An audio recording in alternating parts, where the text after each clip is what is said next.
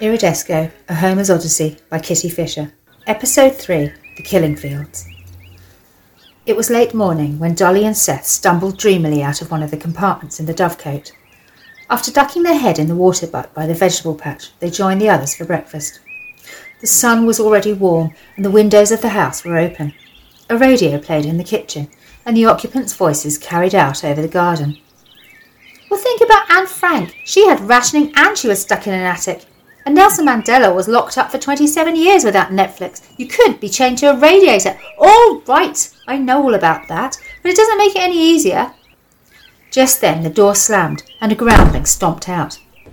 There's something afoot, muttered Roger. The countryside's awful quiet. It don't seem right, that's for sure. The city birds told Roger about the strange plague that had caused them to leave their families, and he nodded thoughtfully. Sometimes similar things happen in the dovecote. A bird gets sick, and within weeks the whole flock go down with it. It spreads from beak to beak.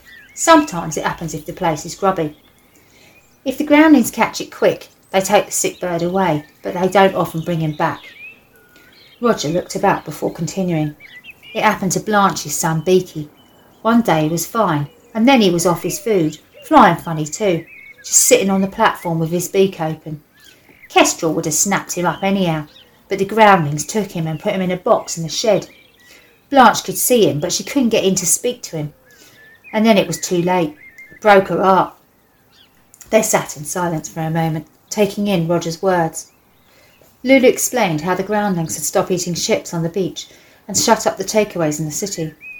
Hungry pigeons, used to pecking crumbs from the pavement, had been driven half crazy by hunger.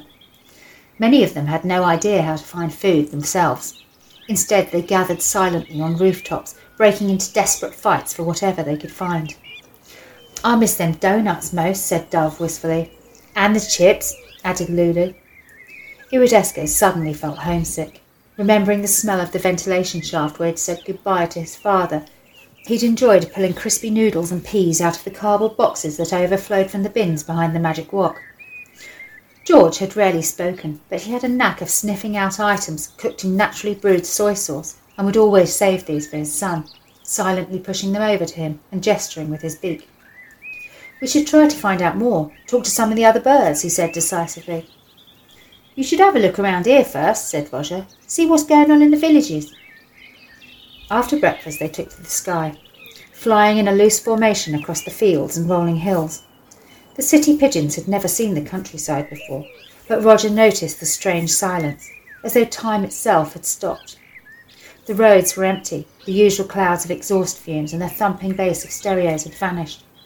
In its place, birds of every species sang in celebration.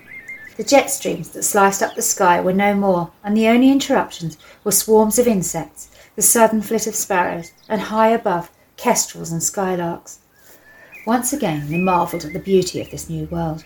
It was as though they had been released from a grey prison cell into the Garden of Eden. They remembered the grimy streets spotted with gum and the balls of hair and cigarette butts that blew like tumbleweed across the hot paving slabs. Seth and Dolly were trailing behind now and appeared to be taking a detour across a neighbouring field. In the distance, a groundling crouched over a bag, a long stick propped against his knee. Roger squinted back, but his eyes were weak. If he'd been younger, he may have been able to warn them. The pigeons flew to the end of the field and followed a wooded path until it opened into a winding road that led to a junction. There they perched on the red clay tiles of a rooftop and turned back to wait for Seth and Dolly. There's all kinds of food in the countryside if you know what to look for seeds and grain, green blossoms and bugs. Some of them trees are really delicious. Roger smacked his beak appreciatively. The village was silent, and then a single shot rang out from the fields beyond. Roger stood erect, his old body tense and alert. Squinting into the distance, he leant forward as though he were sniffing the air. Nothing moved, and then another shot broke the silence. The pigeons remained still, but it was clear that something was wrong. Seth and Dolly had only been a little way behind them, but now they were nowhere to be seen. Then a speck appeared on the horizon, gradually growing larger as it approached the terrified birds. As the speck became a pigeon, they watched intently, searching the sky. The bird disappeared behind an avenue of trees and then emerged, crashing towards them, eyes wide with terror. It was Seth. Lulu stared in disbelief. She flew towards him, screaming unintelligibly. Seth took a moment to catch his breath before he recounted what had happened. They had been about to swoop down on a pear tree. As they swerved around, they saw the groundling pointing the gun towards the sky, and for a brief second they stared down, realizing that the barrel was perfectly in line with their bodies. Seth pushed Dolly sideways, but the gun followed her, and within seconds she had fallen from the sky. A single feather remained hovering, held up by the warm spring air. Lulu pushed past the group of pigeons and flew back across the field. In the distance, the pear tree stood out clearly, its pale blossom lit by the sun's rays. The groundling stood cleaning his gun and whistling to himself. The limp grey body of Dolly lay motionless at his feet, as a toffee-coloured spaniel slobbered excitedly over her corpse. Lulu flapped her wings to gain speed, but she was stopped by Iridesco, who pushed her off course into the cover of the trees. No, it's too dangerous, he yelled. Despite knowing nothing about guns, like all pigeons, he knew that they should be wary of groundlings. The ones at the Royal Pavilion in Brighton were tame, but this creature had just killed Dolly. They watched from the safety of the trees as the hunter patted his dog on the head and threw Dolly into his bag. They stared helplessly as the man strolled off across the field, whistling. Let's get out of this place, whispered Lulu. Go back home. Iridesco put his wings around her. They would have to find a place of safety, but he knew in his heart that they couldn't return to the city yet. That night, the pigeons huddled together in silence. They decided to head north to the great metropolis. Roger told them that a gathering of pigeons met around Trafalgar Square. If anyone knew what to do, the street savvy birds in the capital would surely have the answers. The next morning they woke early. It was still chilly when they shuffled sleepily out of the thatch. This time they made their way to the vegetable garden and picked at the leaves of sprouts and greens that had been planted last year. There were also delicious buds on the trees, but these reminded them of Dolly, and Lulu began to cry again. She remembered the good times that they had had squirting water at each other by the swimming pool that first night and clowning around when they were just squabs learning to fly. Roger fussed around them, giving advice as they discussed landmarks and their estimated time of arrival. As it grew lighter, the dark shapes of the horizon separated into trees and buildings. Just then, a stocky bird squeezed himself out of the attic and flew swiftly down to the vegetable garden. He stood on the table above Iridesco and the others, his impressive frame in shadows against the brightening sky. It was Seth, he stepped from one foot to the other, wings tensed as though he were about to pounce. Approaching Iridesco, he opened his powerful beak and spat into the air. A metal ring shot out of his mouth and landed in the gravel. You forgot this, he said. Iridesco bent to pick up his father's leg ring, the one that he had carried in his claw on that first flight from the city. He had held it tight then, like a charm guarding him against danger. With everything that had happened since yesterday, he had completely forgotten it. It would be an effort to carry it with him to the metropolis, but he was reluctant to leave it behind. Seth stepped forward and placed his beak inside the ring. With great force, he opened his mouth, prizing the metal apart. Put your foot inside that. I'll tighten it up, he said. Iridesco extended his leg forward, and Seth once again placed his beak around the metal. This time, clamping it shut so that it encircled his leg as it had done his father's. He smiled and nodded to the stocky wood pigeon. Keeping the sun to their right, they climbed into the sky. Where they had once gazed down in awe at sleepy villages and fields of sheep, they now felt a sense of fear. They understood that buses could collide with a bird that wasn't looking where he was going. Young pigeons often flew across the roads without thinking, hitting cars or lorries, but city folk rarely hunted down pigeons for sport. Instead, they cohabited amiably, mostly respecting each other. The country may have been an idyllic paradise for those who understood it, but the dangers were unpredictable to city birds. Unsure where they would stay in London, Roger had suggested that they stop with a friend of his on the outskirts of the city. They were to fly high until they saw the ribbon of the motorway and follow it north until another main road intersected it. At this point, they should head east until they reached the sign of the great golden bird. There they would find Princess Noodles, it was late when they arrived at their destination. The warehouses at the side of the roads were deserted now, and rabbits ventured out of the undergrowth to nibble at the grass verges. After several hours of flying, Lulu spotted what they had been looking for. The place was just as Roger had described it. A curved slip road took them off the highway and into the grey car park, bordered by bushes. Plastic cups and food cartons dotted around like exotic flowers blooming unnaturally from the trees and shrubs. A couple of rats scurried around a bin, and glass doors opened and shut automatically. The pigeons, exhausted after the long flight, instinctively swooped down where a half eaten burger lay on the ground. Taking huge bites, Lulu shook her head to tear off a manageable piece. Iridesco and Dove grabbed the other side and filled their beaks with greasy meat and white spongy bread soaked in ketchup. They'd been excited to see all of the foods that they recognised from the city, but after several days of eating grains and raw vegetables, the burgers tasted sweet and sickly. Lulu flew up to the mossy roof tiles and sucked up water to get rid of the taste. Roger had given them instructions to find the sign of the golden wings and head around the back of the ventilation shaft that ran the length of the building. They should walk along the tunnel, past five turnings. At the sixth, they were to take twelve paces forward and knock the air vent with their beaks in a complicated rhythm that Princess Noodles would recognise. The golden wings stood seven feet high on poles that jutted out of a tiled roof. Below them, windows enclosed a red plastic seating area and ball pool now deserted by the groundlings. However, a long queue waited in line outside, yellow and black tape marking their position on the ground. The pigeons nervously entered the dark tunnel, their footsteps echoing in the eerie silence. Iridesco walked slowly down past the first turning. His heart was pounding in his chest, and the sound seemed to fill his ears. They carried on, each anxiously turning and casting their eyes around them. The light from the entrance now vanished, and the strangely melodic sound of the wind blowing through the pipes replaced the silence. This was unfamiliar territory. If a cat or a predator attacked them here, there would be no way out. At the sixth turning, they edged forward, each making a mental note of the number of steps that they had taken.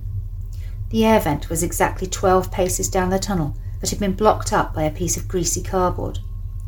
On the card were symbols that reminded Iridesco of the magic wok in Brighton. They paused to listen. Behind the board, muffled pigeon voices could be heard. Their dialect was unrecognisable, but one voice stood out above the others. Its high pitched tone appeared to be giving orders to the other birds. He steadied his shaking beak and knocked on the cardboard. Instantaneously, a hatch opened and a grey head peered out. Dove spoke first. We've come to see Princess Noodles. Roger sent us. They listened to the sound of several heavy objects being pushed away from the entrance, and finally the cardboard slid to one side by a small, serious looking bird. Inside was a sumptuous nest. The interior was no larger than a dog kennel, but reddish pink light glowed through the cellophane sweet wrappers that had been stuck over holes with chewing gum. The floor was a noodle box flattened out so that the gold Chinese lettering faced upwards. Around the walls, coffee stirrers stained with cherry cola created a woven screen. From the retail outlets below, the throb of extractor fans and the scent of spicy noodles made the air heavy and overpowering. Princess Noodles sat majestically in a takeaway box. Four wooden chopsticks supported a canopy over her nest, and a muscular pigeon stood on either side. One flexed his powerful wings, and the other stood still as a statue, his face an inscrutable mask. Lulu noticed that the pigeon guards had one thing in common. The outer digit of their left claw was missing. Come in, smiled Princess Noodles, her expression enigmatic as a temple dancer. So you're friends with Roger? The pigeons nodded nervously. Even Dove, usually confident and outspoken, seemed wary. Princess Noodles raised a beautifully manicured claw and beckoned Dove forward. Touching the side of her face, she tilted her profile to the dying light that glowed through the sweet wrappers. So pretty, she mused. With a click of her claws, the cardboard flap opened, and in came a small bird. His angular features suggested that he was a street tough kid that would do anything for a price. Sit down, sit down. How is Roger? I haven't seen him for a long time. She smiled as though recalling a distant memory. The streetwise pigeon soon returned with a bag of rice, peas, and bean shoots. Lulu noticed that the outer digit of his left claw was also missing. At the scent of soy sauce and ginger, they suddenly realized how hungry they were and fell upon the food like starving tramps. Ah, I met Roger in Chinatown many years ago. Every night in the casino we win plenty. Not so easy now. I still like a flutter. fruit machines, scratch cards, you know. Iridesco wondered how pigeons could take pleasure from gambling. He'd seen groundlings mechanically placing coins into the slot machines on the pier. Their eyes glazed over as they pulled handles and thumped buttons until coins spewed out into the tray below. They would then gather their winnings in a cardboard cup and repeat the process over and over again until their money had vanished. It was Dove who asked the question. But how can we pigeons gamble? Noodles broke into a smile. Let me show you. She led them down a narrow shaft that fell vertically into the arcade. Although there was a heavy bolted grille over the glass shop front, the fruit machines were still lit up, displaying images of palm trees, gangsters, and fast cars. Hopping down onto the nearest machine, Lulu flapped her wings frantically in order to steady herself. The sloping black plastic made it impossible to perch. Eventually, she alighted on the chrome and vinyl stool and settled down to watch Princess Noodles explain the joys of gambling. This one's the best, Noodles stated enthusiastically. Jumping up onto the top of the machine, she flicked a switch and the screen lit up, revealing images of cherries, bells, and lemons. With lightning speed, her beautiful beak smashed buttons and levers. With each action, she glanced up, intently studying the movements of the symbols that whirred in a streak of colour, slowing down and finally stopping with three bells lined up across the screen. At that moment, electronic music filled the stuffy air and coins clattered into the tray below. Dove opened her beak in delight and instinctively took a coin from the tray. She flew up to the slot, carefully placing it in position and releasing it. Soon, she and Princess Noodles were in a gambling trance, mesmerized by the buzzing machine. Iridesco flew over to the store and sat next to Lulu. He sat very close to her and watched the streaks of colour swirling around and around in front of them. Reflected in the plastic, Lulu could see the iridescent feathers on his chest shimmer green and mauve. His claw moved over slightly and touched hers, and they remained there, each lost in their own thoughts. Now they shut all this down. No gambling, groundlings all touching money and buttons. Not hygienic. Even the massage chair's gone. Just takeaway now. You want more noodles? The pigeons shook their beaks. The sticky oriental sauce and the scraps of burger had left them gasping for a drink, and they longed for the cool air outside. In the arcade, acrylic carpets and neon signs coated in dust seemed to hem them in, and they felt desperately claustrophobic. Princess Noodles sensed their tiredness and showed them to the guest house. It was the perfect place to bed down for the night. Behind a curtain of pink plastic beads, a second corridor led to a chamber that had been lined with grass. The mesh on the side was loose and could be slid across to reveal the night sky.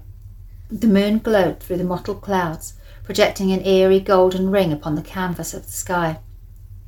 In the trucks parked around the buildings, drivers snored or watched action movies on screens in their cabs. The pigeons looked around for a source of water. In the darkness, it was almost impossible to see where they might get a drink, and none of them could sleep without it.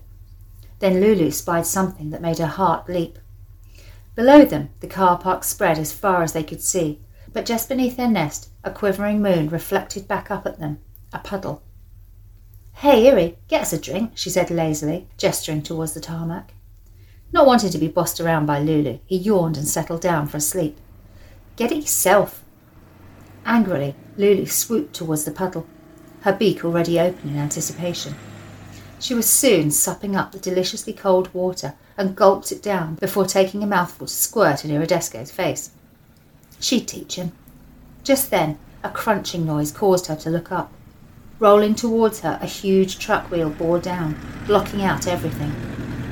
Iridesco and Dove screamed in unison, but it was too late. The truck had parked directly over the puddle, and the driver opened the door and jumped down, holding a wash bag and a toothbrush. After stretching and throwing the towel around his neck, he walked over the car park in the direction of the service station.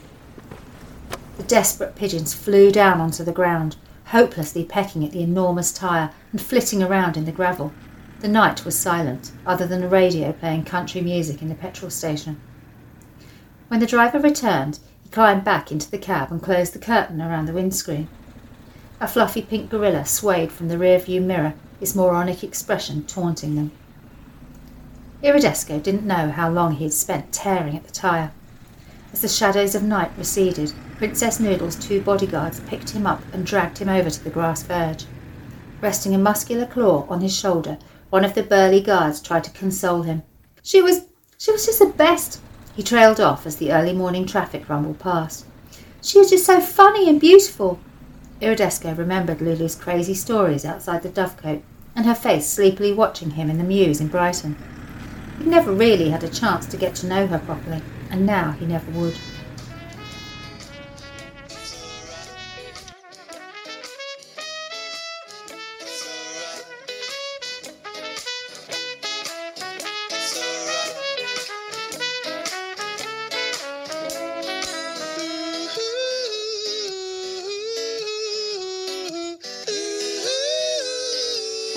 Listening. Iridesco, A Homer's Odyssey was written and narrated by Kitty Fisher with music from The Big Push.